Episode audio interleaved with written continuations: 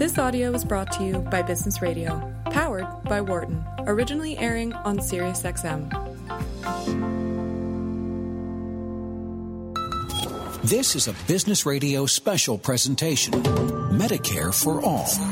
A look at the current and future state of the healthcare industry.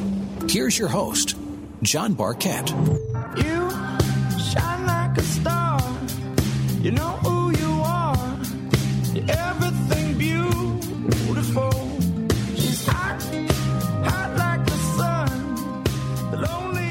Hello, and welcome to a special health reform edition of Business Radio powered by the Wharton School on SiriusXM 132.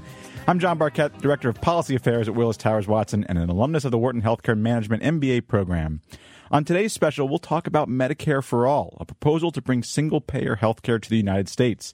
A recent Reuters poll reported that over half of Americans now support Medicare for All, a policy most Democratic candidates for president say they support as well. But what would Medicare for All mean for the healthcare industry, and what would it mean for people like you and me? We have a range of experts coming on the show today, and we'll be starting out with Jonathan Cohn, the senior national correspondent at the Huffington Post and the author of Sick, The Untold Story of America's Healthcare Crisis and the People Who Pay the Price. Jonathan, thank you for joining us today. Uh, thanks for having me on the show. So, Jonathan, 10 years ago, you were writing about Obamacare, and, and that's a short amount of time when it comes to healthcare policy. We're, we're now talking about health reform all over again. Why are we talking about Medicare for all right now? Well, I think we're talking about uh, Medicare for all because we've sort of been through the life cycle um, of the Affordable Care Act of Obamacare. We've seen what it accomplished. We've seen what went well. We've seen what did not go well. And, you know, we have a system where the number of people without health insurance is far lower than it was. More people have access to the doctor, but there are a lot of people still really struggling with medical bills. Some people, frankly, who were had felt like they had better insurance before the Affordable Care Act came in. And so, meanwhile, healthcare keeps getting more expensive, and there's this real hunger. All right, well, what do we do next? What can we do? And in part, you know, the Affordable Care Act, Obamacare, really it, it rests so much on private insurance, right? It rests on sort of a, so, uh, such a big part of it is these new exchanges for middle class people buying insurance, and people are saying, you know what, you know, it didn't work that well. Maybe we should go back to thinking of a really big government plan, really having something much more aggressive, which we didn't think about really 10 years ago, but now we've tried it the market way. We've tried it with private insurance. It doesn't seem to be working that well. And so there's, you know, progressives in particular are saying, maybe we should try a sort of you know government run single payer system, something like Medicare for all. So when different representatives or Democratic candidates for president say, "I support Medicare for all," what what do they really mean? What is that proposal? Yeah, so that's a good question, and in part because I think if you actually ask them, you'd get different answers from each one of them. You know, it's become this catch-all phrase, uh, Medicare for all, and it means different things to different people. Um, you know, strictly speaking, I think when you know people like me write about Medicare for all, we are talking about the proposal that comes from Bernie Sanders, uh, and there's a version of similar to it in the House uh, from progressives in the House. And basically, what this proposal would do, it would say, look, we're going to get rid of private insurance in the United States. We are going to have one single government plan that covers everybody. Um, it's called Medicare for all really as a branding exercise because the closest thing we have to that in this country right now is Medicare, right? If you turn 65, then you're in Medicare. It's a government plan for everybody. But that's actually a little misleading because the new government plan would actually be you know, uh, different from Medicare. It'd actually be more generous. You know, people, seniors will tell you Medicare has a lot of out-of-pocket costs. That's why they buy supplemental Medigap policies. Um, this new Medicare for All plan would be totally comprehensive. It would cover all medical services. It would have no cost sharing, no out of pocket costs, no deductibles, no copays, except for uh, a small class. Uh, in some cases, you could pay a little extra for certain brand name drugs, but mostly you don't pay anything out of your own pocket either. Now, uh, you're, you're, you're swapping public insurance for private insurance. So, on the one hand, you're not paying private insurance premiums, which if you work for a big company, you know, you pay through your employer. If you don't, you buy on your own. You're not doing that anymore, uh, but you do have to pay taxes for it now. So you're going to finance this through the tax system. So it's a, it's a different way of doing things. And the government um, would uh, basically uh, set prices throughout the healthcare system. You know, the government, you know, the same. You know, Medicare today, when it, when you if you're if you, Medicare pays for a service at a hospital or a doctor, it tells the doctor, it tells the hospital, you know, what they're going to get paid. And same with drugs, right? They they the you know Medicare. Uh, well, actually, not with with certain kinds of drugs, but uh, with uh, a Medicare for all system, the government would set prices throughout the healthcare system, and which is, by the way, the way every other country, every other developed country does it, but we don't. Uh, and it would do this in order to control prices. So that's, in theory, what Bernie Sanders is proposing, and that is technically speaking what we mean by Medicare for all. But obviously, there's a lot of candidates out there who say Medicare for all, and they don't necessarily mean exactly what Bernie's talking yeah, about. that was my next question. So, is there consensus in the Democratic Party amongst the members of Congress, amongst the candidates for president, that the Bernie Sanders, Pramila Jayapal style of Medicare for all is the one that they want to push forward? No, and and there's a there, there's not consensus on that, and there's actually a fairly wide spectrum of opinion within the Democratic Party. I mean, you have some people in the Democratic Party who don't want to go in this direction at all. Basically, I mean, you know, I, I would say on the sort of more moderate end of the Democratic Party, you have members who are who are basically content to say, look we have the Affordable Care Act. We glad we're, we're glad we have it. We think it could be better, but let's just tinker with it. You know, let's make it a little more generous so that the deductibles aren't so big, and you know, maybe let's give the government some more control over drug pricing or something like that. But they don't really want to mess with it too much. They don't want to start with a whole new program. The other end of the spectrum, you have Bernie, and then you have a bunch of people in the middle. And I'd say this is where the bulk of, say, the Democrats who are running for president today are. And what they generally are feeling like, I think most of them would say something along the following lines. I'm going to roughly describe this, which is that we think someday we'd like to get to a system like Bernie Sanders had. We might not want to look exactly like it. You know, maybe there should be a little more out of pocket spending. It shouldn't be quite so, whatever. But, you know, basically we think having a government plan for everyone is a pretty good way to run healthcare.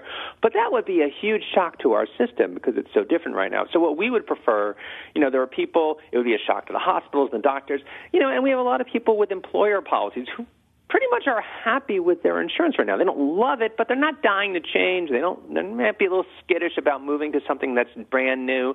So what I think you're seeing, you know, you have a lot of Democrats who basically want to have a kind of optional government plan, and it could be very narrow. So you have people like, um, you know, Debbie Stabenow, who's a senator from Michigan, has proposed let's open up Medicare to people who are 50 and older because you know they tend to their health care is a lot more expensive. So let's let them get into Medicare, but otherwise we'll leave the system. You know, we won't do too much to the rest of the system.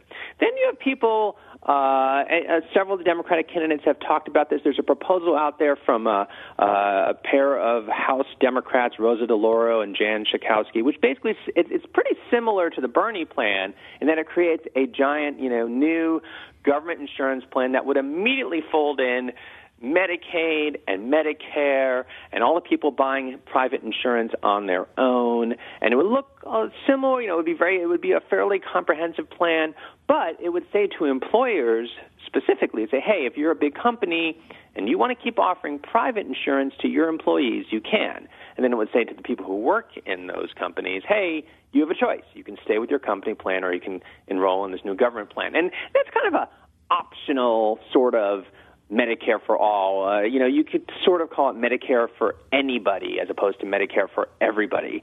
Um, and, and, and, you know, I think you see, just see, you see a spectrum on there. And I think there's a spectrum on how far, you know, what their final vision of the healthcare system, like we, you know, there's the people who think it should look like a, a Bernie Sanders plan someday and the ones who don't. And then there are varying degrees of, well, here's what I want to do in the first year. Here's what I do in the five years. You know, here's what I want to fight for. So there's, there's a lot of, you know, disagreement you know, a sort of general move in this direction, but a lot of uh, disagreement over how to get there.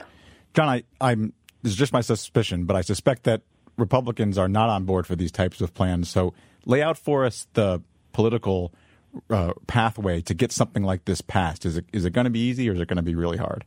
Oh, it'll be really hard. I mean, healthcare is always hard um, for a number of reasons. Um, two, uh, three of the biggest reasons I would say that passing any kind of healthcare system is hard is um, first of all, passing anything in the United States government is hard these days. Um, we have a, you know, the way the Constitution is set up, it's hard to pass big sweeping legislation. You got to get it through the House, you got to get it through the Senate where sometimes you have to deal with a 60 vote threshold and then you have to get it through the presidency. So you really have to control you know, all three branches, uh, especially in a time like now where Republicans and Democrats are so far apart in the way they see the world.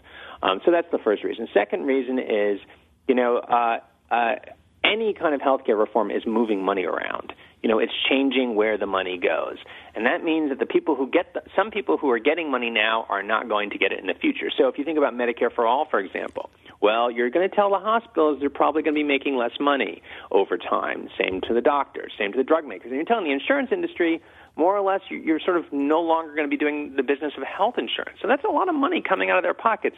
You better believe they're going to fight it. They're going to lobby really hard publicly and privately to stop this. And then there's, you know, what we call status quo bias, which is that uh, Americans in general, you know, change is scary. You know, Americans don't like the healthcare system. There's a lot of problems with the healthcare system, and yet, you know, when forced to make a choice between what they have now and what someone is promising them, a bunch of people who are unhappy with the system now are going to get cold feet. And, you know, that is always fighting against reform. It's why passing the Affordable Care Act back in 2010 was so difficult, one of the reasons. It's also why efforts to repeal the Affordable Care Act, you know, two years ago was so difficult and ultimately failed. Is that, you know, people get, you know, even if they're not happy with the way things are, they're distrustful of where things might be going. Yeah, and one of the groups that may be distrustful of this is our hospitals. You, you recently wrote in the Huffington Post about how hospitals would or are reacting to these Medicare for all proposals. Can you tell us about that? Yeah. So yeah, about sixty uh, seconds. I mean, basically, hospitals, you know, are, account for one third of all the money in our healthcare system. There's tons of evidence that we are paying way too much for what we get. The quality, that you know, you don't you pay more, you don't get more, and yet trying to cut that money out is going to be hard. It's a hard political problem because the hospitals will fight it. They'll say, hey, if you cut our money, we're going to have to lay people off. We're going to have to close facilities. And to be fair, if you do it too quickly, if you cut too deeply, you really could cause some problems. So this is one of the many things that stand in the way of passing uh, a Medicare for All system, which, by the way, doesn't mean it's impossible by any stretch of the imagination. It does make it an obstacle. Jonathan Cohn, thanks so much for joining me. Yeah, thanks for having me. For more guest interviews, check out our Wharton Business Radio Highlights podcast on iTunes and Google Play.